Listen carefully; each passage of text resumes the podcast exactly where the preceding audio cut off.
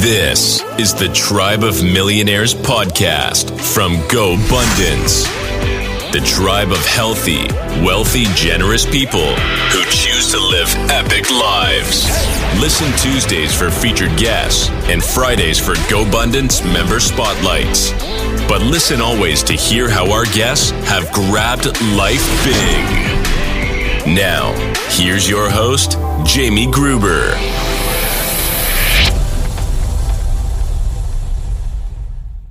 Dr. John Demartini is a world renowned specialist in human behavior, a researcher, author, and global educator. He was selected as top human behavioral specialist of the year for 2020 by IAOTP for his outstanding leadership and commitment to the profession. He is the founder of the Demartini Institute, which has over 72 courses on self development, life mastery, and leadership in, in its extensive cu- curriculum. Excuse me. Dr. Demartini's knowledge is the culmination of over 48 years of cross disciplinary research He's the author of over 40 self development books, including the bestseller, The Breakthrough Experience, and his new global release, The Values Factor. He has produced an extensive library of CDs, DVDs that cover uh, topics ranging from financial mastery to business mastery, relationship development to health and healing, the art of communication to inspiring education and leadership. He's been featured in films and documentaries like The Secret. Many of us have heard of that. The Opus and Oh My God, alongside Ringo Starr Seal and Hugh Jackman. He has shared the stage with Stephen Covey, Richard Branson, Wayne Dyer, Deepak Chopra, Donald Trump, and I'm sure the list goes on and on from there. And he's been interviewed on some of the world's leading television and radio networks like Larry King Live, The Early Show, Wall Street, and magazine publications like Shape, Leadership, Success, Prestige, Entrepreneur, and Oh, Oprah's Magazine. I want to unmute at this point, everybody, and give a very warm, proper reception to Dr. John Demartini in three, two, one. Let him hear it, guys. Yeah. Welcome, doctor. So we've got uh, we've got an amazing human being on this call. I'm very very excited to have him here today. Uh, we're going to spend time as we've been talking about in Ascend lately about values. Been working hard toward identifying what our values are, and this man spent decades uh, uh on that topic. So, Dr. Demartini, can we just start? I'm going to start with a very basic question, if I could, and that is why values? Why are they so important? Why have you dedicated a lifetime to exploring these? It sounds like such a basic question, but at the same time, you're one of the few people I know of that have gone as deep as you have in this area. Why is that? Why are they so important? Hi, everyone. Every human being lives moment by moment through and with a set of priorities or values or things that are most to least important in their life, which determine their perception, their decisions, and their actions. Tell me what your values are, and I'll tell you where you're headed. The hierarchy of one's values dictates their destiny. So, because human behavior is a byproduct of perception, decisions, and actions, and every decision we make is based on what we believe will give us the greatest advantage or disadvantage at that particular moment to our highest values. It's a crucial foundation to study for maximizing human awareness and potential. So I came upon, really the significance of human values around 43 years ago. I've been teaching for 48, going on 49, but that's when I really grasped how important they are. And when I ask people, you know, their values, their priorities, I found that many would repeat like a parrot the injected values of mothers, fathers, preachers, teachers, mores, conventions, traditions of outer influences instead of looking intrinsically at what their life really truly demonstrates spontaneously. And that's when I realized that the internal conflict that people many times feel is the conflict between what they're yearning to do spontaneously within and what is expected by the conformity of the herd without. And so those distinct conflicts we're given many names from limited beliefs to sabotage to all kinds of things. And uh, when I went down the rabbit hole a bit on this, I uncovered some real uh, simple underlying principles that a person could transcend those limitations by and allow them to go out and do something more extraordinary with their life, give themselves permission to shine, not shrink. So that's why values became so crucial. I had a woman this morning on a podcast that I was doing who said that she had a son who was um, challenged in education. And he'd been put a label on him and put on medication, which is very common.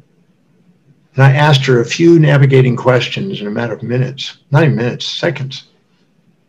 And we uncovered that he didn't have a learning problem because he was accelerating his learning in this one concentrated area that was highest on his values hmm. and was quite ingenious in that area, but was not being recognized and honored because they're trying to fit him into the drone educational system for the masses and then labeling him according because he's not fitting into what everybody's expecting instead of honoring his genius. They tried to do that with Terence Tao, who is from Adelaide, Australia, who's a mathematician, one of the greatest mathematicians in the world. They tried to fit him in because all they wanted to do is count and do numbers. So they basically said, you know, you, he can't function in school. He won't do anything but count. Well, he is the most ingenious mathematician in the world up at the top. At age four, he was already doing things that most people couldn't do in their 20s and 30s. Seven, he was winning awards. 15, he had his PhD, everything else, because they allowed him to pursue what was truly valuable to his life instead of trying to disperse him and multitask, distract him into being somebody he wasn't. So, yeah, values are very crucial in the mastery of life. And uh, people who don't know what's really important to them many times bang their head against the wall trying to be somebody they're not instead of honoring who they are makes perfect sense. And i know i can speak to for me prior to kind of learning this work that was something i absolutely did. It was it was you mentioned a compilation of others values placed upon me as opposed to truly learning what my own are. And i'm still navigating that. I'm sure all of us are. It's probably lifetime work but give us some idea of how you do that. How do you start to understand what your genius is or what your values are because I, I, like what you're saying like show me somebody's values i'll show you i, I can't remember exactly what said but what their future looks like. How do they navigate those values? How do you find those values and define them?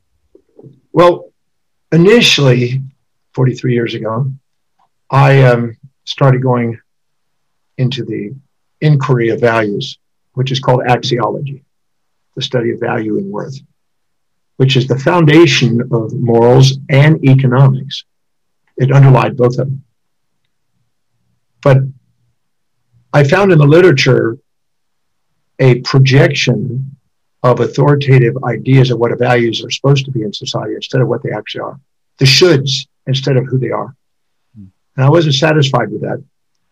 I made a list of all the known values that people's behaviors demonstrated initially and looked at that and found things that pretty well anybody could fall under. But I didn't like categorizing and typing people into archetypal ideas. I think putting a label on people is, is minimizing their, their fullness. So I started to look at how I could identify more intrinsically what their values were. And I narrowed it down to 13 primary value determinants. So maybe I can share those. And uh, you, this is available for whoever would like on my website, drdemartini.com. It's complimentary, it's free, it's private. So you may want to do that when you're on your leisure time. But I, I looked at first some fundamentals, and I found this in aged and newborn babies. So it doesn't matter what age it is. I found out that every human being, uh, when something is intrinsically valuable to them, very valuable to them, they want to bring it closer into their life. And when something is not valuable to them, they want to discard it. In the study of proxemics, there's a study of the territory around you.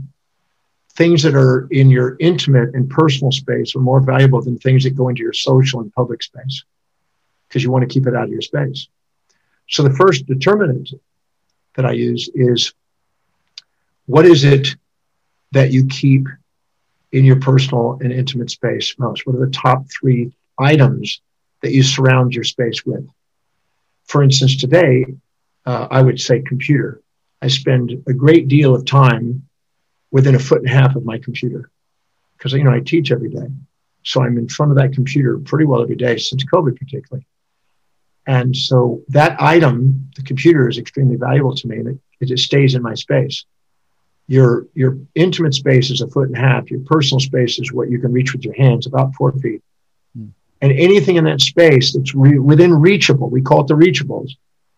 We typically keep things that are really important to us in that space. So I look at what are the top three items that you fill your personal and intimate space with most. And that wherever you go and whatever you spend most of your time, so most people are either at home or at work most of the time. And so you're looking at what they feel that most that most intimate personal space with most frequently in that space that they spend most of their time. That's a great indicator. I, I've seen newborn babies. If you toss something in a crib that's intriguing and valuable to the child, it'll put it in its mouth and it'll hold it and look at it and observe it and study it. But if it doesn't want it, it will kick it away, push it away, cry, scream, toss to get it out of its space because people don't like things that aren't important to them in their space. Get that out of here. So the first indicator is space. So I look at people's space. I, I did consulting for Corningware Corporation in, in New York many years ago. And if you've been there, it's a glass building. The whole building is made out of glass. Yeah. It was at the time when it was built, it was amazing. Uh, it still is, but it was it was cutting edge. And I showed the executive team how to determine the values of people in the cubicles that were working there by looking at how they filled their space. So we walked into this one cubicle, and there were bowling trophies everywhere, and bowling pictures, and a bowling ball on his front desk. Okay, and little quotations about bowling in front of him. Now, it doesn't take a genius to see that bowling's important to this man. His life is about bowling. So he filled his space with. Then we went into the next cubicle, and there are pictures of kids everywhere. And when I see kids everywhere, uh, you know, I'm looking for two things to make sure it's the same kids at different stages of life, because otherwise you might have a pedophile that's that's that's interested in picking pictures of kids. So, but if it's the same kids at different ages, you know, their kids are important to them, their children, because that's what's filling their space. Then we walked into the next cubicle and we saw technical contraptions that need to be repaired or fixed, technical stuff. And obviously, IT was higher on their values. And then we went into another one, and without a doubt, books they were everywhere. Books were everywhere, stacked up, and books and bookshelves and books, book, book, book, book, book. And I looked to see if it was a common thread, and there was. So I was training the executives whenever you are in, interacting with somebody to honor them and respect them enough to articulate what you would like to share with them in terms of what the dominant value is is being revealed in their space if you have nothing, eh, no other indicator. So how we fill our space tells a lot about our thing. I my office used to be filled with books. I've sold about probably twenty thousand, of them but I haven't. I have a lot of books, you know. So I've, I've read over thirty thousand books. I'm I'm constantly surrounded by books. So you could tell that the guy's, you know, a bibliophile. so the space. The second indicator. So that's the first one. The second one is time. You find time, make time, spend time on things that are valuable to you. So if you take out your four to eight hours of sleep and you put in the rest of the day, and then you do a drone watching you day by day by day, and you look at what you spend the most time on, second most time, and third most time, it will indicate what you value because you'll find a way of getting time for things that are important to you. I just finished a 10 day program, uh, 14 hours a day on, on the comparative sciences, religions, and philosophy of the world that I just presented. The second I got through that at five in the morning, I did a bit of rest and I had a 1.30 program and then I had a five o'clock program in another country. And, uh, and so if you look at my time, there's no doubt in your mind, I spend more time than anything I do teaching. So there's your time is second. It reveals what's important to you. Now, we want to not write down what we think it should be, what we think it ought to be, what we wish it would be, what it used to be. We only want to look at what your life is demonstrating. Your life demonstrates your values. They speak louder than your words. And many people will tell you what they think you want to hear and what society expects about what's valuable to them. But I don't go by what people say. I go by what the indicators show. And so how you spend your time. Now, if what you're spending your time on and how you fill your space, if they're honest answers, there'll be a thread. There'll be a reiteration and you'll see a pattern emerge. And that'll tell you already. Because if I look at how I fill my space, it's a computer. If I look at what's the dominant use of my t- computer, teaching. If I look at how I fill my time, teaching. So they're both saying the same message. Because the dominant use of my computer is for teaching. The second most dominant use is researching. All right. The third indicator is energy. Energy when you're doing something that's high in your value, your energy goes up, it rises. When you're doing something low in your value, your energy goes down. Just think about it when somebody asks you to do something that's not inspiring to you. Mm-hmm. Oh God. But when somebody get to do something you really love doing, you're you're full of energy. You can do it all day long. In fact, you have more energy at the end of the time doing what you love most and have more energy drained if you're doing something you love least. So you look at what energizes you the most and what's common to the energy that goes up. And I, um, like I say, I I did a presentation. Uh, I didn't get to bed until uh, six forty-five, and I started an eight o'clock conference, and I did another fourteen hours. And I didn't get. I, I literally had an hour and a half sleep, and a rest. Better say, I wouldn't wouldn't be laying down, and knocked that baby out. So when you have when you're doing something to find your value, you extract an intrinsic force of energy. In fact, your mitochondria work differently. Going back, when you're living by your highest values, you're moving forward. If you're living by your lower values, you're moving backward in time, literally paleontologically, and going back in phylogeny.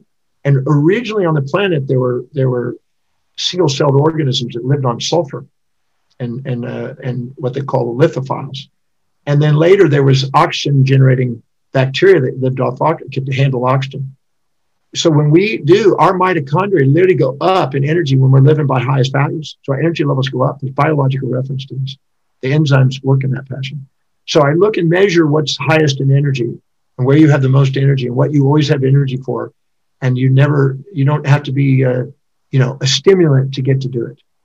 So that's third. Number four is money. You make money, find money, spend money for whatever is valuable to you. But you don't have money for things that aren't. If somebody comes up to you and offer you something that's not a value to, you you go, no, thank you, but no thank you. But if somebody gets you, give you something that you think is incredibly valuable, you'll find money for it. You'll get money. So the hierarchy of your values will dictate your financial destiny. So if you have a high value on children, your money will go to your children. If your high value is on fitness, and go to fitness. High value on traveling, go to traveling. High value on learning, books and education, seminars. High value on wealth building. All your money will go into asset accumulation that will start working for you and give you passive income. So you tell me what your highest value is, and I'll tell you where your money is going. So I look at where it's going. Now, some people say, well, I got to pay the bills, man. I got to pay the, the mortgage. No, there's some people that rent, don't buy a mortgage. If you're buying a mortgage, there's something valuable there for you. Mm-hmm. And you're spending, if you're spending 25 or 40% of, of your income on a mortgage, it's because you value something about that mortgage or you wouldn't be doing it. You know, I, I had 11 homes at one time. I sold those. I, I had only one ship today. But the point is that I, I, my wife is actually the one that wanted the houses. I didn't need the houses. She was uh, an astrological cancer and needed to carry her, her house with her, I think, on her back. So we had houses in every country, all kind of places. But the point is that that what you value, you put your money into. So that's the fourth one. Now, if there's not a reiterated pattern again, somewhere there's a lie. So I've been doing this a long time. And and you look for that pattern.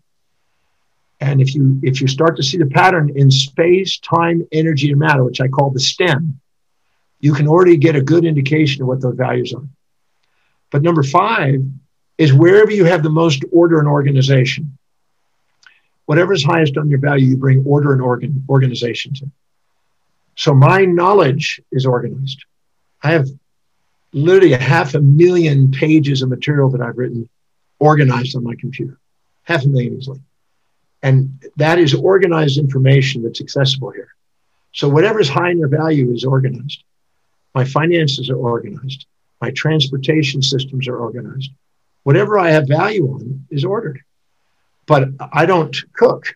I haven't cooked since I was 24. I haven't even driven a car. I have car services. Any anything that's low on my values, I delegate. I only research, write, teach. I don't do anything else. I, I my girlfriend says I even delegate lovemaking to specialists. So I, I figured I'd hire, you know, Brad Pitt and you know, Gerard, Hugh Jackman to take care of the lovemaking. And I asked my girlfriend, would you still love me if I did? She said, I would love you even more. So they don't have a problem with it. So I delegate them. But the point is, I'm joking here. A little, of course. The girlfriend I have now, since my, my wife passed away, the girlfriend I have right now, I figured I better not delegate that one. She's, yeah, a, yeah. she's pretty good. But the point is that that I delegate the rest and I stick to where I'm most ordered. Because disorder means missing information, according to Claude Shannon. And order means full information, mindful. And in your highest values, you're mindful and you're able to see objectively more information. Your conscious and unconscious is not split, you're actually fully conscious. And so that's the area you want to put your focus on. And so, where do you have the most order and organization? I assure you, it's going to show in the same pattern and reiterate. And the next determinant is where you spontaneously disciplined. What is it you do that nobody ever has to remind you to do? You never have to be reminded to do it. What do you spontaneously do every day? That's a very powerful question. What do you spontaneously do that you love every day that nobody has to remind you to do? And I guarantee you that's mine would be teaching. And if I'm not teaching, I'm learning. So if I look carefully, that's what's obvious. And that same pattern is showing up again. So that's the first six. Number seven, number eight, and number nine are what do you think about? What do you visualize? And what do you internally dialogue with yourself about? About how you would love your life to be that shows evidence of coming true. Now, if there's no evidence, don't write it. You know, I, I, I think about being an international sex symbol but there's zero evidence of it coming true. That just there's no evidence of it, none. Okay, but I I I think about being you know an educator and a teacher since I was 17. That's come true. So that's what I love. That's what I think about, and that's what's coming true. So you only write down what you think about, what you visualize, and what you affirm. The frontal cortex into the parietal region, the occipital cortex for visual, and the temporal region for the auditory. You're looking at the area and how is the brain, what's it really focusing on? That how you want your life that inspires you that is coming true. And I guarantee you that same reiterated pattern is going to be smacking you in the face. It's going to be solid. The next one, so that's six plus three, that's nine. Number 10 is what do you want to converse with other people about most?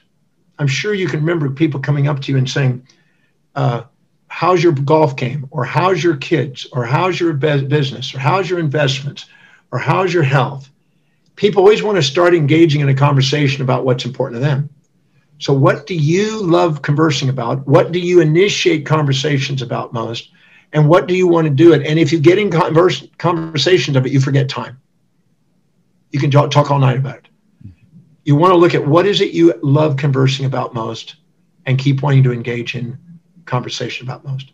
Again, the pattern will be there. Mine is a human behavior. Anything to do with maximizing human awareness, the evolution of human consciousness, the mastery of, of uh, you know, mastery of life. I'll talk all day. The next one is what inspires you? What brings tears of inspiration to you and chills up your spine? And what's common to the people who inspire you? I've been studying, writing a new book right now. It's a 1,300 page book on you know, philosophers through the ages, the wisdom through the ages, great philosophers, going back from Thales and even e. Ames from Egypt, the mathematician. And I'm going through all their writings and their highest, the highest priority information out of their writings and summarizing some of their ideas and just elaborating on.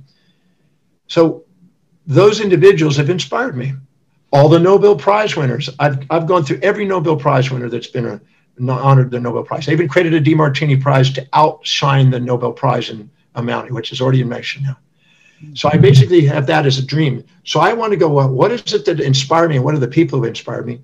And what inspires me? What inspires me is, you know, I, I see life as a giant cosmic puzzle. Every time I learn another thing that fits in and locks in and it, you feel certain about it, I want to share it with people. Sharing it with people, learning about it, and, and sharing the magnificence of the universe, that brings tears to my eyes. So, and, and the people who p- helped me put those puzzles together, all the great thinkers throughout the ages, they always inspire me.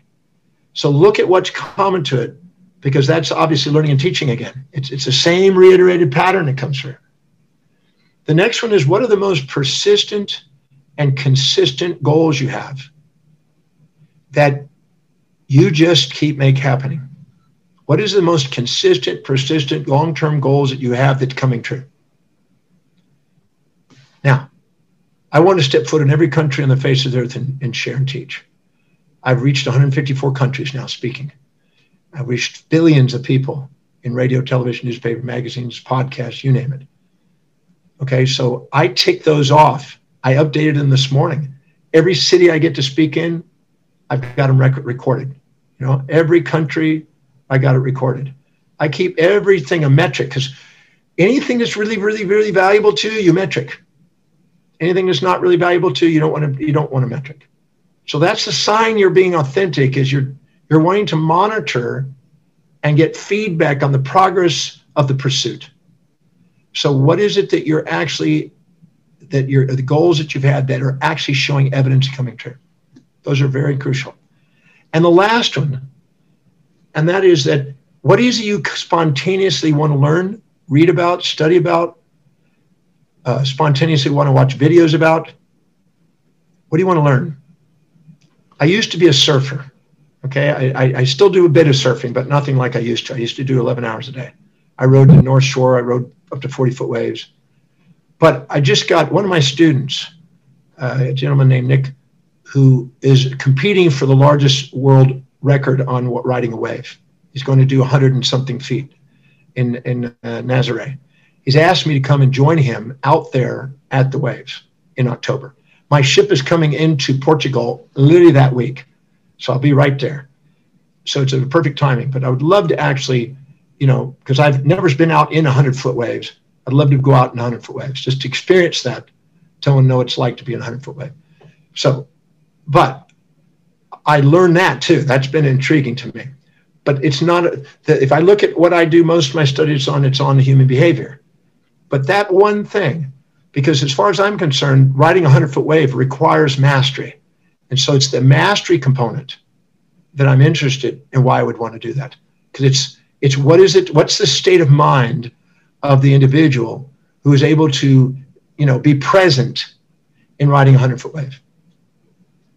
Fascinating. And that was amazing. We have people asking about the 13 steps. I, I think it's a good time to direct folks because I have a lot of questions I want to dive into right now. Uh, you have a values uh, tool online. I've taken it. In fact, the value determination method, the, the DeMartini value determination.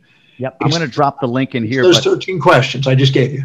Yep. Yep. So that's drdemartini.com slash values. Uh, highly recommend anyone listening, watching, whatever this to go through that. It'll take you, it took me about an hour to go through, but wow. I mean, it, you know, the, the things I thought I valued, it was, it was so clear to me when I saw what I truly highest had at my highest value like, oh my, yeah, that feels right. Like the things I thought were higher on that were a little bit lower, and that felt right as well as I dissected it to your point.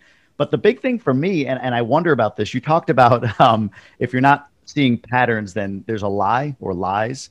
I have to believe that that's probably one of the hardest and most yes. uh, uh, difficult things for people to overcome. What are some things that you've done? And I know you have the the uh, the Demartini experience, and uh, and you've done this for a long time. What is how do you encourage or how do you get people past that that block of needing to fill this out in a way that seems like it should be filled out as opposed to your own personal, you know, true to yourself way of doing it? I, I'm just curious what thoughts you have there. Okay, that's a fantastic question, an important question.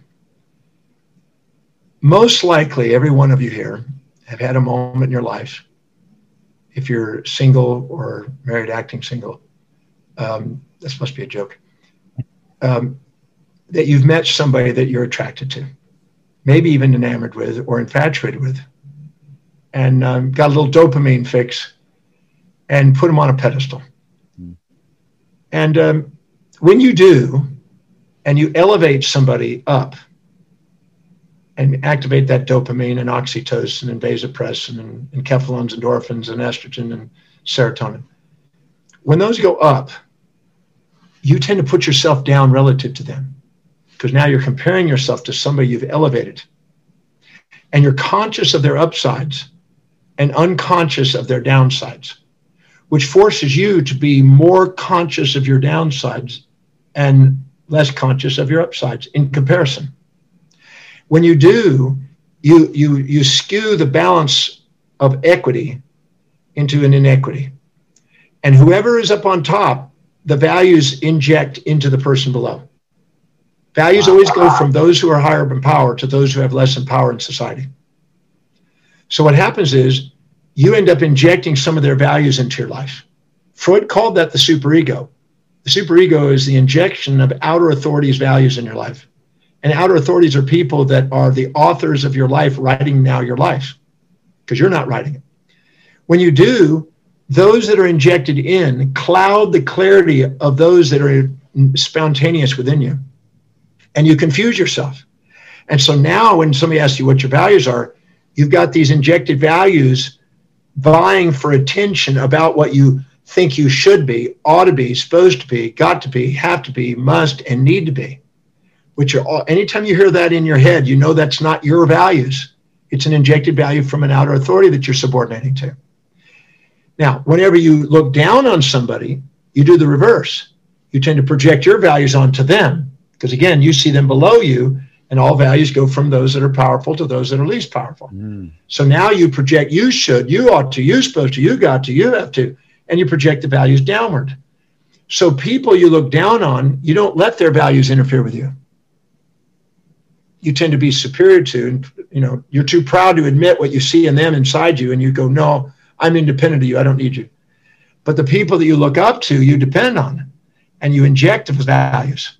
And it's the people, if we walk in a mall and we see somebody that's more intelligent, we see somebody that's more successful, we see somebody that's got more wealth, more savvy relationship, more social connections, more physically fit, more inspired. The moment we give them power that way and exaggerate who they are and minimize ourselves in turn, we will inject the conforming set of values of outside influences and cloud the clarity of what it is that we do. And we will over, uh, over not see our own self. We, will have what they call dysmorphia. I don't know if you, if you have a woman who's, let's say, attractive, and she meets another woman that she thinks is more attractive, she'll accentuate how unattractive she is in comparison. And she sees a woman that she thinks less attractive, she'll exaggerate her attractiveness compared to the person that way.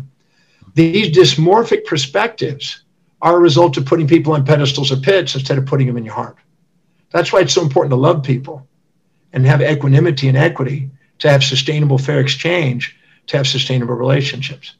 But if you don't, the injected values of the authorities and the injected values of the mothers, fathers, preachers, teachers, anybody you depend on, anybody you admire and look up to, all of those values will come into your consciousness and cloud the clarity of your own values and confuse you. And that's why people have so much difficulty with the exercise because they think what it should be instead of what it actually is. That was extremely deep. And, and that made a ton of sense. In fact, I'm watching the chat go and I couldn't watch it because I had to really let that ground. That's a great point, and that is the best I've heard described about the, you know, what, what cliches like comparison is the uh, is the what is it? Comparison is the thief of joy and all of that, right? You know, that's that's a, a way Wow. All right. My mind is a little bit blown on that. So I'm just going to stop stumbling and go to my, my next question on that. But that was incredible. And we are going to start to get live questions here in just a moment, everybody. Um, something that occurs to me with you is you've, you've obviously articulated your value around teaching. Um, that has given you great success. I mean, you're, you're world renowned in your profession, for one. Financially, I know there's reward to that, of course, for two can you talk about? You said you delegate everything that's not out, that's not in your values. Can you give us a little bit more on that? Like, what is the How does so you you do this value determination? You have a sense of what your values are. How then do you start the process of leaning into your values, especially if you're finding that maybe your your you know you are subject to others' values. That's what you've been you've been guiding your life by. How do you get to the Dr. D- John Demartini level of on purpose, driving forward, delegating everything out, and having you know accumulating the success as a result of simply focusing on being in your values? How does that? How do you start that process? Okay, um, I'm assuming, and if I'm in error, please uh, let me know. I'm assuming that most everybody on here will be entrepreneurs of some form uh, in small to medium or possibly large businesses. You so I'm assuming that. Okay. So I'm 27 years old. I'm in clinical practice. I'm new at it. And I'm doing just about whatever is needed to keep it going. And I feel somehow innately that I could use some advice on time management, managing my, my activities in time. So I went to Walden's bookstore, which existed in those days. This is 1982. And I found a book called The Time Trap by Alec Mackenzie. And it still exists. It's a classic. And after devouring that book and bending the page corners and writing notes, and you know how you do in a book, I extracted and summarized it. And so maybe everybody here uh, would like to maybe do this summary. Um, I really believe that what I'm about to share with you could potentially catalyze a great growth in your business very quickly, if that's of interest. So um, maybe get a piece of paper out or something, a blank piece of paper, so you can actually kind of outline this. So what I did is I got a piece of paper out a series of pieces. I got a stack of papers actually. And I divided them in six columns, equal space columns, by drawing five lines down vertically. So I had six columns. In the first left column, I wrote down every single thing, every single action I did in a day, from the time I got up to the time I went to bed. And I didn't generalize long, broad things like marketing. I broke it down into the actual action steps that I did moment by moment throughout the day. And I divided them into personal and professional things I did at home versus things I did at work. And I thought to my best of my ability over a three month period what might be in that, that list. Because if I just put that today, it might be different than another day. So I try to think out over a three month period what might be on that list and just really contemplated every single thing that I'm spending my time on. Because I wanted to be as honest as I can. Because, you know, if you're not integrated with yourself, you're, you're not going to really master your life. So you ask yourself, what do I really do with my time? Now, as I was listing this, I was already becoming aware that I was majoring in minors and minoring in majors right off the bat know, it just in, it is innately coming up to the surface. There's got it. That's I'm doing a lot of time that's not really getting anything done, and I'm doing trivial stuff, and I'm thinking, why? That's what's going through my head as I'm making this list.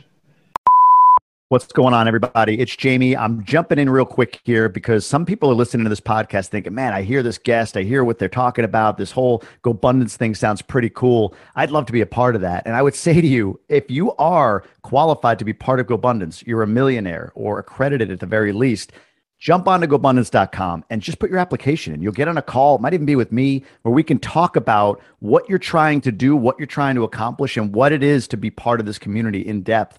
Would love to have a conversation with you about that. It's been just so life changing for me. And for those of you out there that are saying, yeah, sounds great. I would if I were a millionaire or if I were accredited, but I'm not there yet. We've got that now. We've built a program and I run it. I love love being a part of it. I left my job for it called Emerge and Ascend.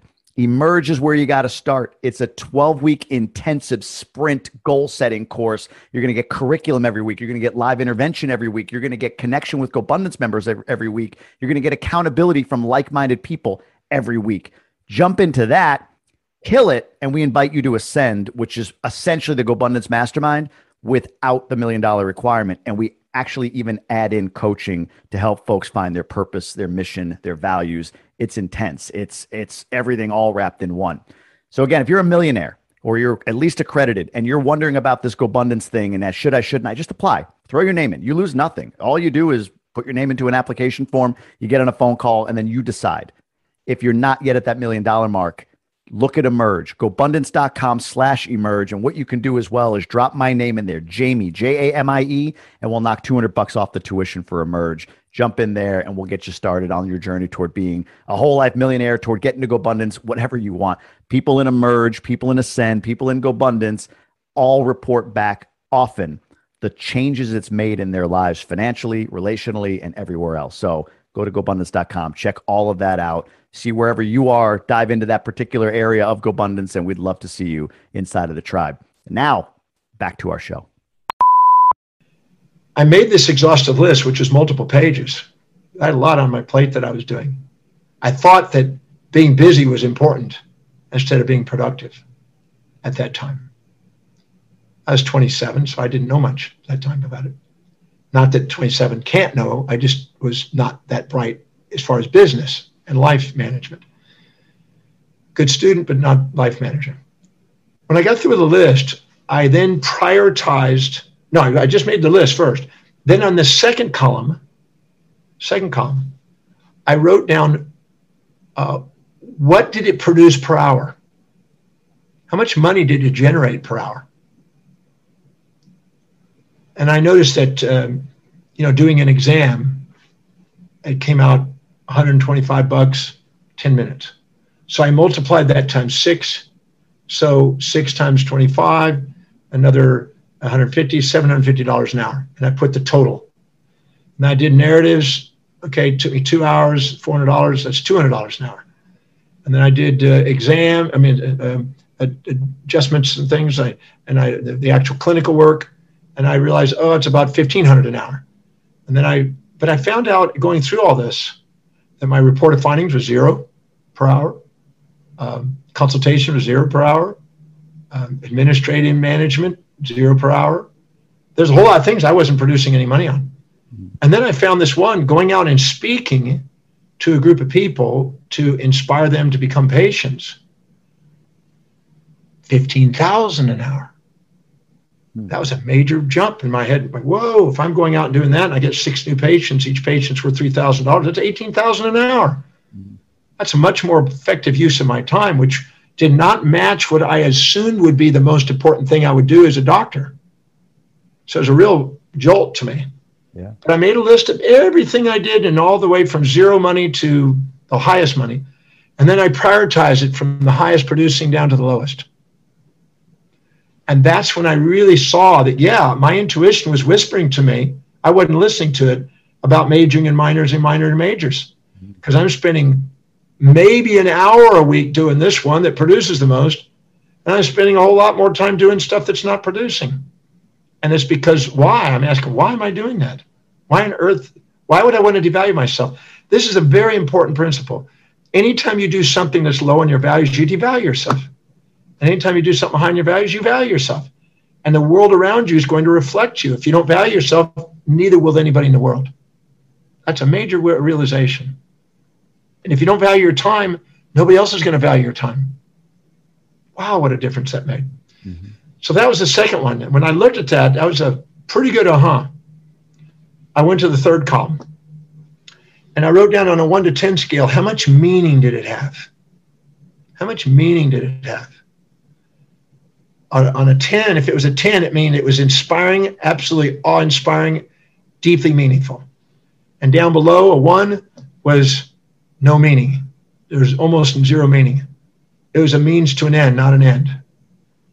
And I just wrote it all down and then I reprioritized that list. I prioritized that list and because I was interested in living my life with meaning and also productivity. Productivity means that I'm doing something that serves another human being. Meaning it means it's doing something to fulfill what is valuable to me. If I'm doing something that values me, but I'm not doing something that serves anybody else, there's no income. If I'm doing something, doing something else, but doesn't fulfill me, I have no inspiration. And money without meaning leads to debauchery, and money with meaning leads to philanthropy. It's a basic law. So I had this realization. So then what I did, I've discovered that some of the very top things that produce the most are also the most meaningful. Oh, wow, that was a great reward for me to see that. Because I looked at go, the very two top things that make the most money are the two the things that most inspire me. So I, I knew that's where I needed to target right there. The next column, number four, was how much would it cost to delegate those actions to experts more skilled than me that would do at least the standard I would or more. And that included every cost, not just salary, but every cost, every single cost to actually delegate that to some specialist. Because if I'm in my way and I'm not delegating things and extracting surplus labor value out of people and giving job opportunities, I'm not much contribution to the society. I need to give job opportunities too. Your measure of achievement is how many people you actually employ too, or at least give rise to employment. So then I realized, okay, I looked then at the spreads after I wrote them all down, what it would cost to the best of my ability. I then looked at the biggest spreads between which produced the most versus which cost the least. To look at the biggest spreads, because if I delegated those, I could make the most income off other people getting jobs. And then I could then concentrate on the highest priority things that produce the most, that give me the most meaning. And it wasn't rocket science when I got that data. The data was pretty straightforward. When I got through that, I then put the next column, five. And that was how much actual time am I spending on these items, the best of my ability. And that took a while to think it through, but I wrote them all the time that was doing it because that told me if I'm spending time over here and it's only making no money, it has no meaning, and I could delegate that. Uh, I, I, I wanted to know that. It also gave me an incentive to start charging for those things because I then asked myself, why am I not charging? That's my time. And I then I realized that I had subordinated to somebody else that wasn't doing it, not because it was smart, because they just weren't doing it because they weren't thinking.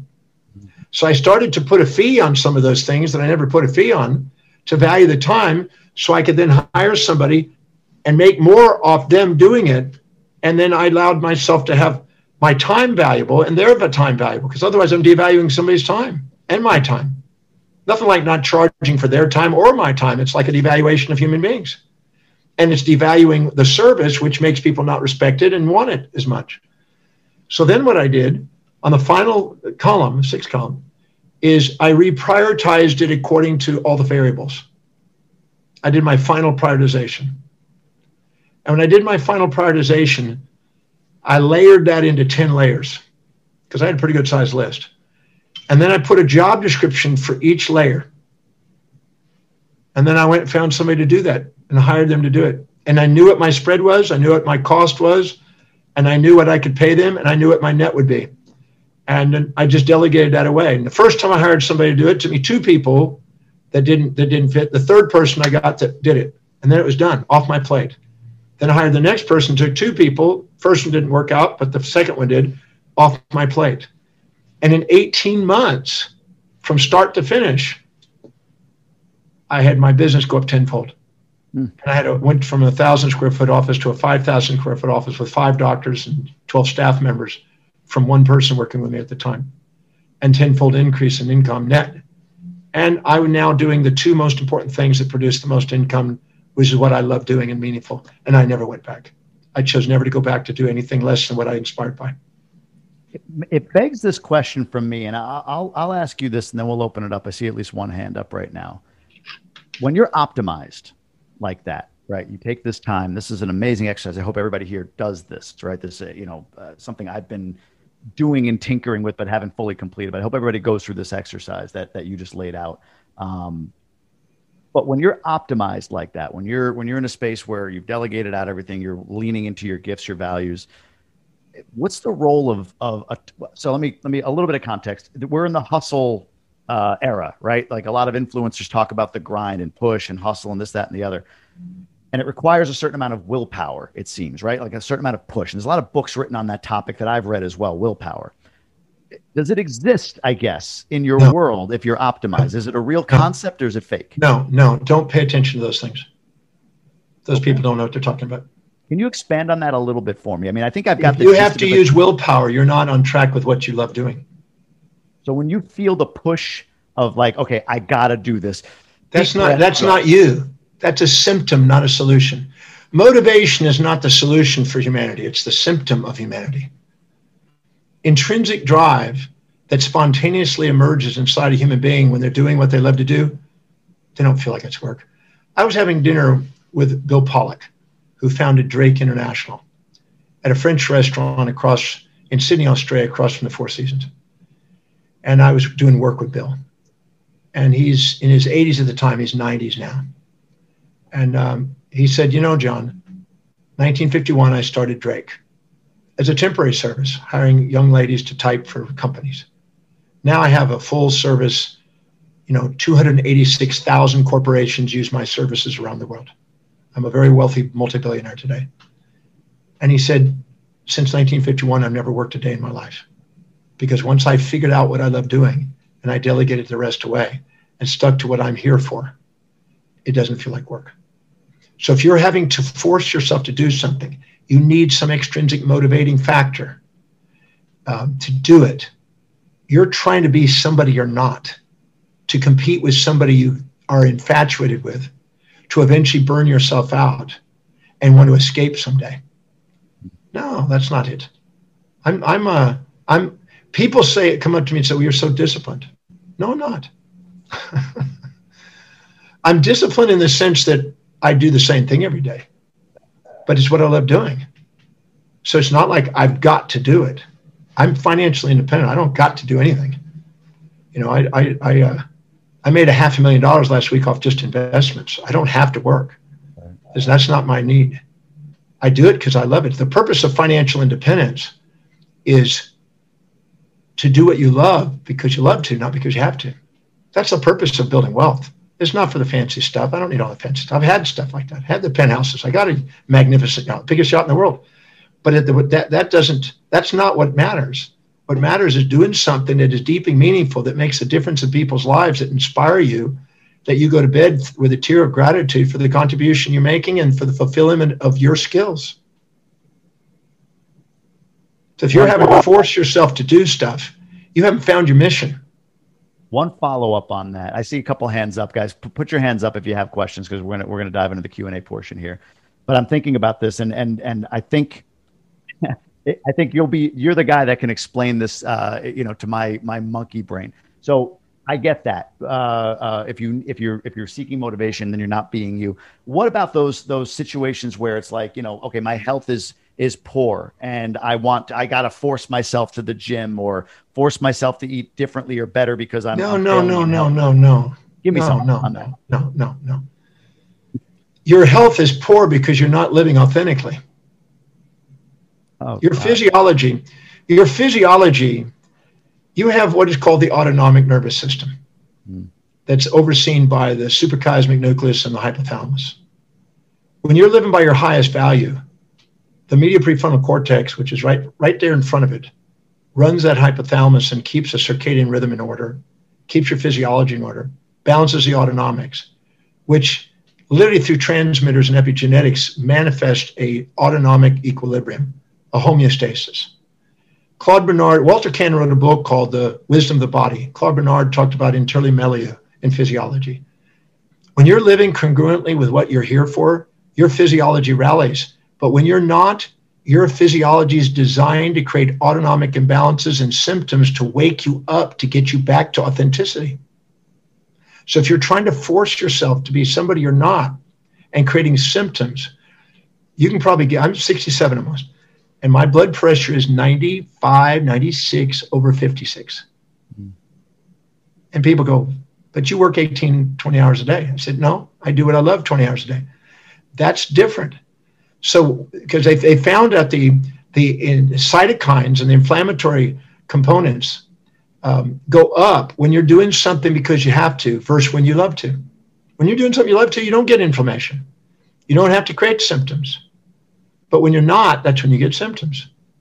So that doesn't mean you can't get symptoms for other things. You can have genetic involvement and you can, you know, there's other factors. You can eat unwisely. But people who are inspired by what they do, they don't live to eat, they eat to live.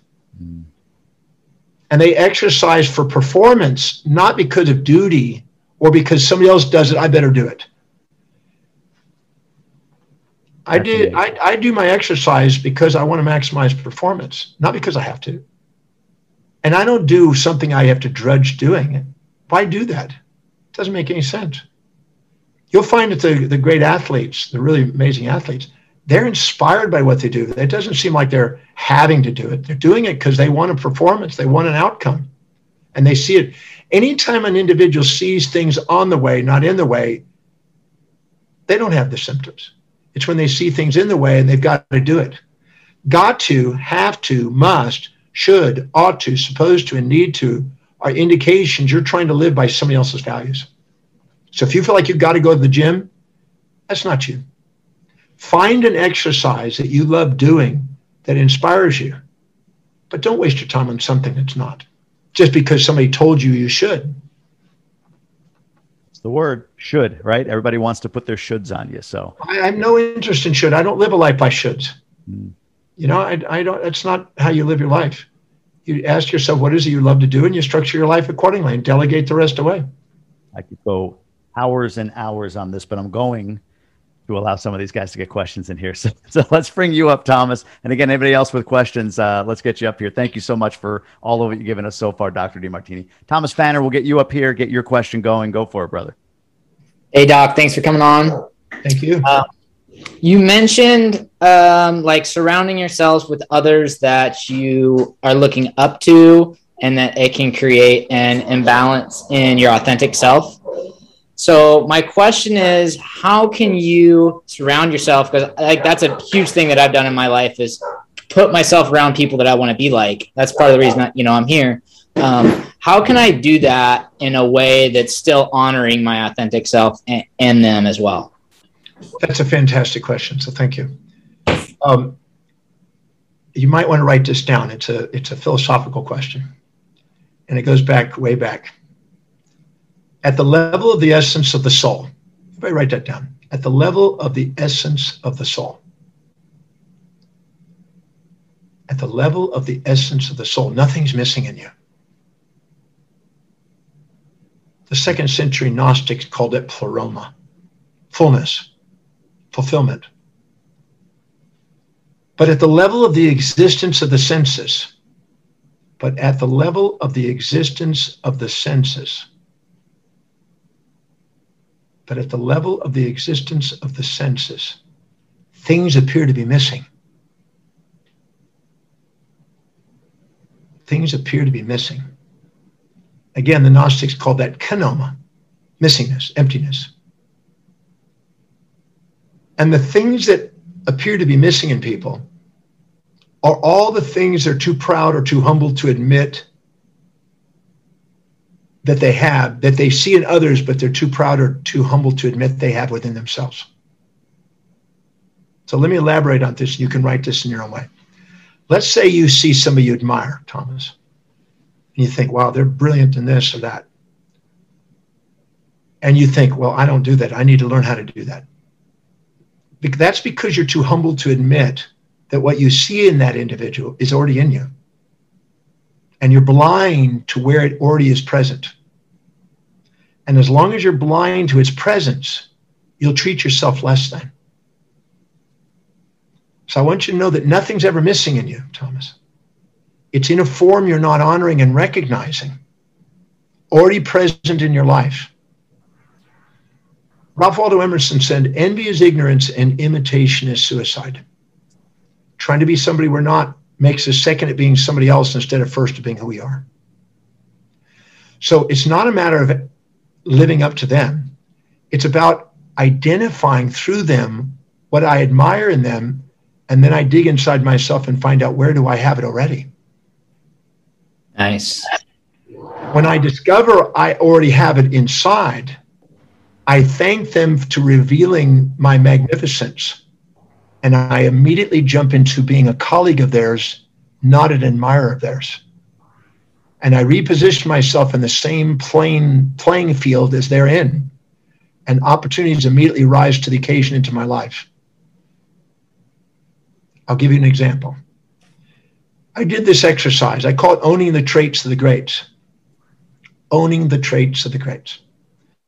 I did this exercise when I wrote a book on astrophysics. I decided to do Stephen Hawking.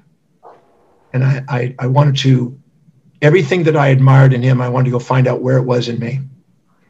And so I listed quite a few things. And I looked and I found them all in my own form, in my own values, not his values, my values, but the same trait. So if it's perseverant and he's perseverant in, in astrophysics, where am I perseverant? Human behavior. If he's ingenious and innovative and creative in astrophysics, where am I ingenious and creative? human behavior. So I wanted to go in and find out where I had every single thing that I saw in him. So I didn't see him above me. I saw him as a reflection of me in his own area of life according to his values, because no two people have the same values. When I did that, that was October 2018 when I finished that exercise. Seven months later, 2019, I was in London doing an interview for CNN. And CNN, the lady asked me afterwards, says, Dr. Demartini, I really enjoyed our interview. I would like to know if you would like to be or would be willing to be in a movie that I'm producing. Um, would you be one of the people in the movie? And I said, I'd love to. Tell me about the movie. I'm doing the 12 most influential people in the 21st century. And I said, wow, I definitely would love to be in that. And she said, I said, who is who else is in there? She said, Stephen Hawking is the first person she mentioned. And she said Robin Williams and Michael Douglas and uh, a number of other people, Anthony Quinn and a bunch of people. So I thought, wow. And seven months after doing that exercise on him, now I'm in a movie with him. Wow. Okay. Now I did that recently on another another wealthy billionaire. And literally in a week and a half, 10 days later, a lady from London contacted me named Catherine.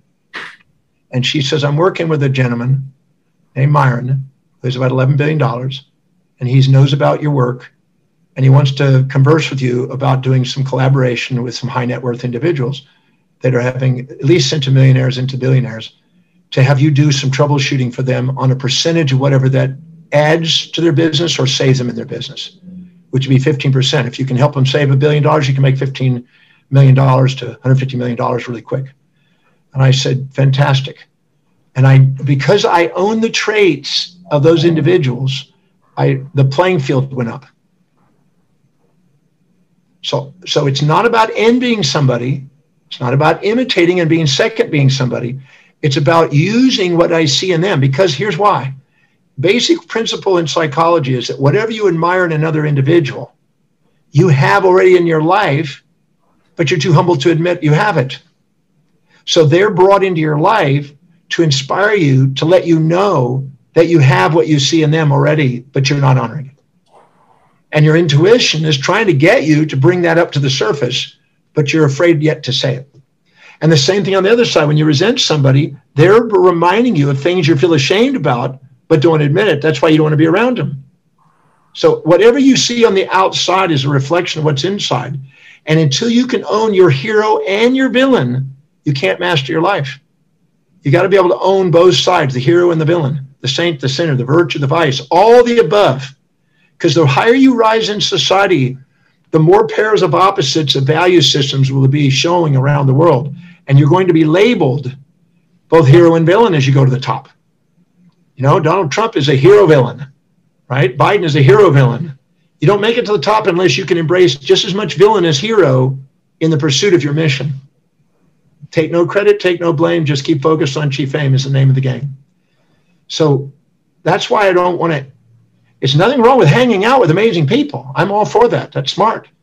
But to not envy them, but to go and find out where you have what you have that's equal to them and then contribute to them as much as they want to contribute to you. Because otherwise, why would they want to stay with you? If you don't believe you have something of value, you're going to be the underdog. And underdogs always give away in the negotiation table. You want a fair exchange in all negotiation, negotiation tables. That's what's sustainable. Awesome. Question. Great- Thank you. great- yeah, great question, Thomas. Thanks for that. And that was a that was a deep answer. I, I wrote down rewatch, so I'm gonna have to go back and dissect that one again. That was amazing, uh, Mr. Began. Let's get you up here and uh, Thanks, and, uh, Thomas. and get your question going.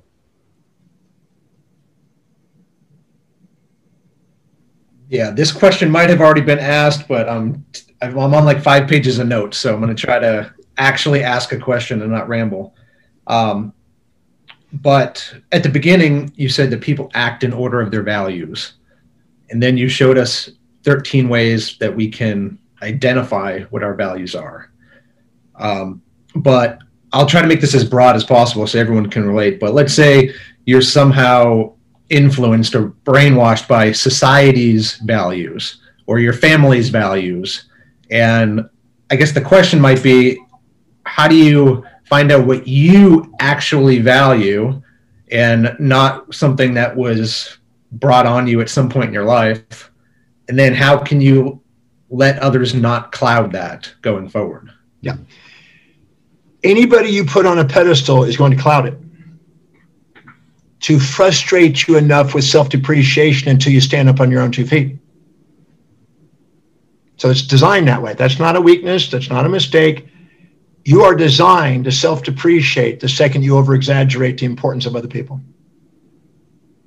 Hmm.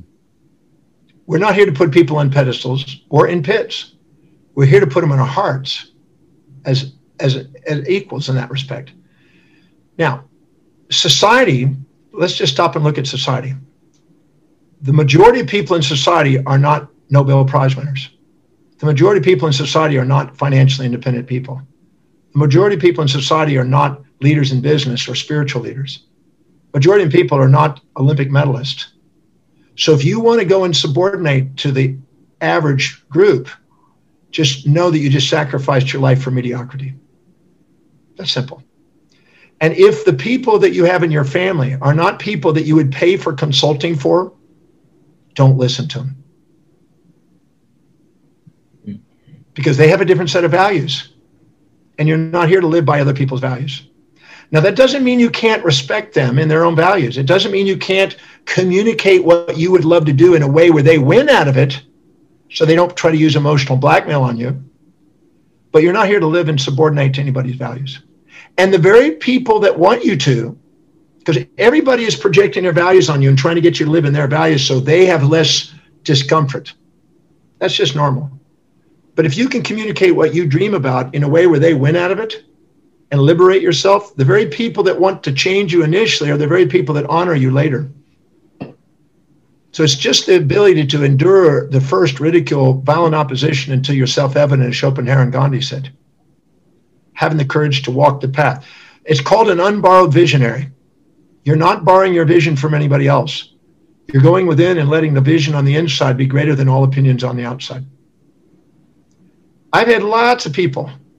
Can I share a funny story? Or not funny, but Please, interesting. please, yeah.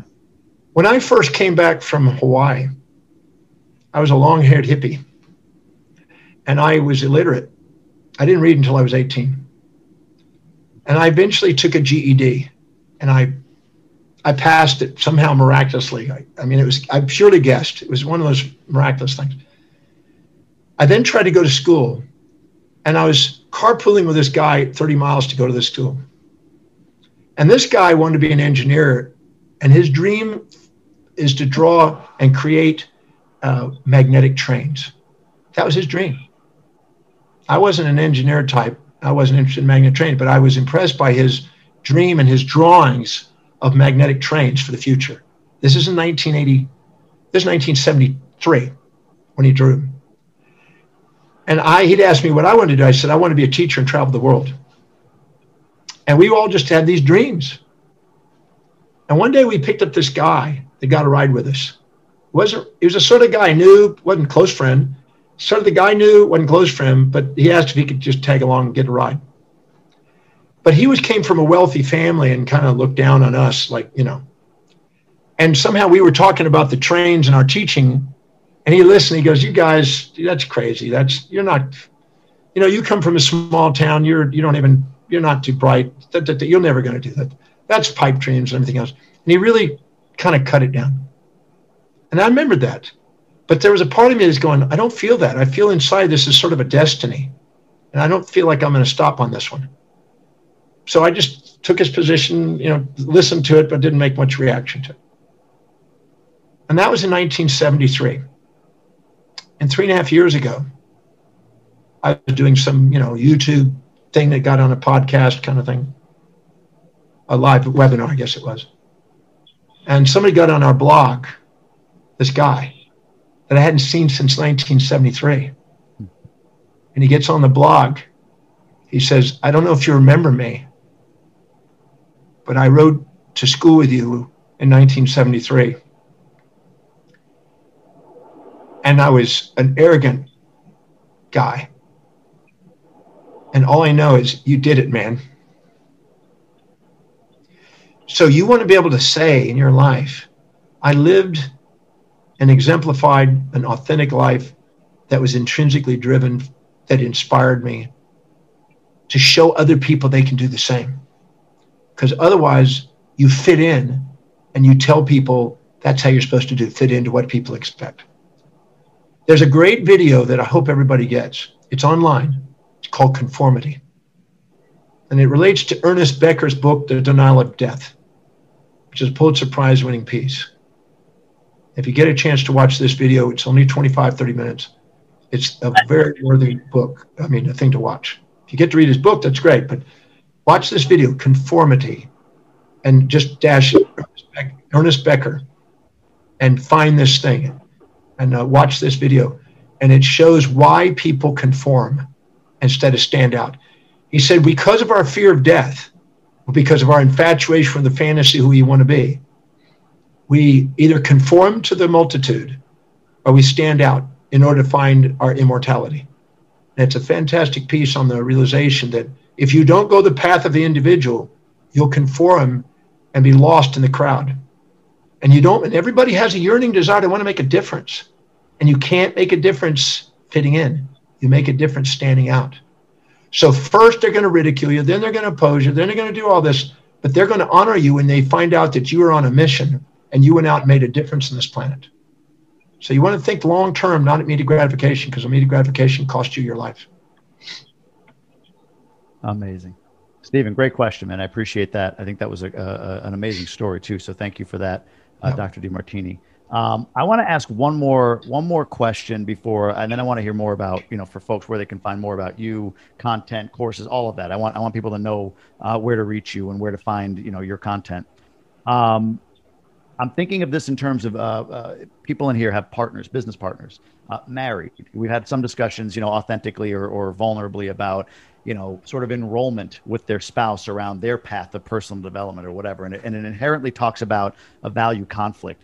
I'm assessing this and I could be wrong. I'm going to obviously yield to you, but I feel like in that in that scenario, it's less somebody taking on the other person's values um, and more that their values are in direct conflict, or at least they seem to be. What advice or how do how do married couples, business partners, or whatever navigate when there is a value conflict? Is it a death knell for that relationship, for that partnership, or is it merely awareness and acceptance of one another's values? I'm just kind of curious if you could opine a bit on that.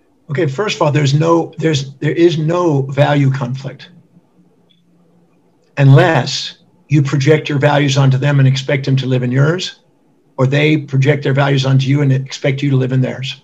Like that. That's when the conflict begins. Yeah. That's it. Now, what you do is you first determine what your highest values are and what your life demonstrates. And you get really clear on that. And this takes, you know, an honest evaluation of yourself, and you can start on that on the website. I tell people to do it again a week from now, a week from now, a month from now, and every quarter to be looking at the pattern of evol- evolution of your values because they can evolve. Then you do the same thing on your spouse. And I don't want to say husband or wife because some gender uh, issue will come up today. I have to be careful about that. I had a lady that was doing an interview and she says, You can't use husband and wife anymore.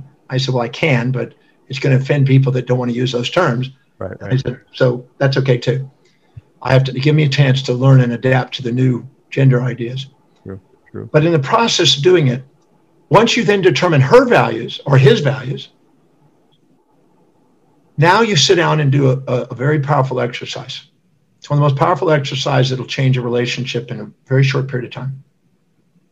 You take your top three, you take their top three, and you write them down on a piece of paper on the side upper portions of the paper, front and left, right and left. In the center of the paper, you now answer these questions. How specifically is her highest value helping me fulfill mine? Because all relationships strive for androgyny. All relationships strive for androgyny. And there are seven areas of life spiritual, mental, career, financial, family, social, and physical. And so testosterone and tradition has made intellect, business, and finance just traditionally masculinized. And family, social, and physical beauty and health traditionally feminized. One's testosterone and the other is estrogen. But all relationships drive for androgyny. So if you're really focused on business and intellect and finance, you're going to get somebody that wants to have kids, socialize, and look good. That's the way it is designed to make sure that there is procreation and production. What I call a you know pro- production and reproduction. So it's designed that way. It's not a mistake. It's not conflicting. It's complementary. It's complementary. It's the pairs of opposites to make androgyny. Now, if you're more androgynous, you're going to need an androgynous mate. Because if you're empowered in all seven areas, you're not going to want to have a mate that's not empowered in all seven areas. You're going to feel like you're you're not with somebody that's a match. Mm. But if you're polarized, you're going to get the other pole, and that's normal. The purpose of marriage is not happiness. Only ignorant people think that. The purpose of marriage is to find somebody to delegate low priority crap to and then they delegate low priority crap back to you. So you're both delegating the things you don't want to do that's low on your values, that's high on theirs, that they want to do, and you work together in an androgynous pursuit. But if you ask yourself how specifically is what your so her highest value is, mm-hmm. helping you fulfill what your highest value is, and answer that 30 to 80 times. 50 times would be great. And don't say, I don't know, I can't find it. They need to change because that's a self-righteous projection of your values onto them and i guarantee that'll kill the relationship. Mm-hmm. but if you find out how what they're dedicated is serving you there's nothing to change. People want to be loved for who they are not for what you are supposed to make them. So if you answer that question a lot of ahas will come up and you realize i don't need to fix that. I don't need to change that. Thank you. I love you honey. Thank you. Now you do it in reverse. Take your highest values highest value how does it help them fulfill theirs? 30 to 80 answers, 50 would be ideal. And as you get that 50th one, you're going to have tears in your eyes and go, wow. And now you have a repertoire of how to communicate what you want in her values. So she gets what she wants by what you're getting what you want. Mm-hmm. If you don't know how to, if there's no connected values there, there's no communication. You have an alternating monologue where you're talking down when she's not listening and she's talking down when you're not listening. Alternating monologues are destruction to the family. But dialogue is powerful. So you make the link the first one. Then you go to the second highest value of hers to your highest value. And your highest value to the second highest value. Mm. And then her second highest value, her, your second highest value to her fi- highest value, and back and forth. Then the second to the second. You see, you just go down the list, and this may take three hours, total three hours. I guarantee when you're done, you're going to put your arms around the individual and hold them in your arms with your ear, tear, tears in your eyes. And then you realize there's nothing to fix. There's something to appreciate, and you don't have to change your values. And she doesn't have to change yours. You now realize that she's doing exactly what's necessary. She's raising a beautiful family that are probably going to be working with you in the future. I have three kids working me in my business. Yeah. yeah and one had a baby this one had a baby this morning. Oh, geez. Well, congratulations. First yeah. first grandchild or no? I'm I'm grandpa this morning. 929 this morning. Uh, well, really honestly appreciate you being here. Is that Elena? No, that's Brescia. It's Brescia had a baby today. Well, they're at the hospital. We can't even visit the room. It's oh. only the husband, only the, the partner. Got but that, when they come home, we'll see them. No, congratulations. That's amazing. Yeah, they went there early in the morning and nobody even knew about it. And all of a sudden they told us we have a baby. Well, nobody even woke us up and said, well, we were didn't know when it was going to come and what was happening. We just had to go to the hospital. At, at the risk of being gender specific, boy or girl? Girl. yeah, her name her name is uh, Aurora Joy. Beautiful. My my sister in law's name is Aurora. It's a beautiful name. Yeah. Great great name. So so making the links and the greater the number of links, probably the longer the relationship, because now you have something to communicate. Because you can't relate to them. They are designed to have different sets of values. I jokingly say the purpose of a marriage is to find somebody that talks about things that's boring to you to make sure you both go to sleep at night to get rest. that's supposed to be a joke, but some truth to that. There's some truth to it, though. It's funny because it's true, kind of thing, right? Yeah. Um, this is amazing. And look, you, you've touched on so many different, you know, in, in this GoBundance and Ascend community, we have these these pillars around health, around relationships, around you know building wealth, around contribution. Um, and I, I, feel like you've touched so deeply on so many of these pillars and and given us given us such amazing ways for us to move forward authentically. And, and it sounds like it boils down to that. The best version of a human is the person who's aligned specifically with their authenticity. And you've given tools, tactics, and you know, we'll talk here in a second about other other options you have for folks to find that. So we talked already. If you want to repeat that, I'd appreciate it about your uh, values determination. If you can go repeat that site and then give us anything else that you think we should explore well, uh, in your world. The the value determination process online, which is on drdemartini.com. You'll see determine your values and go there and it'll take you through it. It's pretty straightforward. Yeah, it's great. You can fill it out. It's private. You can store it. You can come back to it take a look at it, which I would recommend watching it over time and looking at the evolution of the values and looking at the evolution of your own honesty with the answers. That's what's interesting too, because when you first do it, you want it to be a certain thing instead of what it is. And so you have to learn about knowing thyself. But once you are willing to be yourself and love yourself, you'll do something extraordinary with your life. So that's a valuable exercise. There's a book called the values factor that could also supplement that if that's a value. But I think, as an example from what we've just described here, I think people are maybe getting a glimpse of how important values are. Most people think of morals when they think of values, but morals are survival strategies, not guidances for life. And I, and I could go off on a whole day on that, but I, I wouldn't do that. But um, we're not here to live in the shoulds and ought tos of tradition who have, that is formulated by individuals who um, just happen to have some power. We're here to be authentic and find the people that have power, level the playing field by owning the traits, the greats, and then follow our own path and change the course of history, and then empower ourselves to such a degree that we get to guide and influence the value structure of society. Amazing. Amazing. Well, I look forward to seeing you. I believe the first weekend in August, if I'm not mistaken, for uh, the the the Demartini experience. I'll be I'll be I'm really excited for that. Yeah, the breaks experience. Yes, this was a high for me. I had this date on the calendar for you know over a month since we were uh, since your your team graciously booked you on this uh, on this uh, uh, for this event. Um, for sure we'll be taking your learnings and, and p- pushing those forward as a community and uh, i really do appreciate you coming on today. It's uh, it's a, especially on the day of your you know you become a grandfather so we appreciate you being here. Yes thank you. Um, so hopefully i don't know if our how our time's doing but i hopefully that i was a contribution today. And um, thank you all for being receptive and dedicating your lives to doing something more extraordinary and you know as the old saying goes, those that need it the most do it the least, and those who need it the least do it the most. So it's the individuals that spontaneously get out there and keep mastering their lives that leave their mark in the world. So you, you're the next generation of leaders. So congratulations on that. Amazing, amazing. I want to ask everybody once more uh, from the Ascend group to to give uh, Dr. Demartini a proper exit here. So on the count of three, two, one, please unmute. Let him know how you feel about him today. Three, two, one, go for it. Woo, thanks, Doc.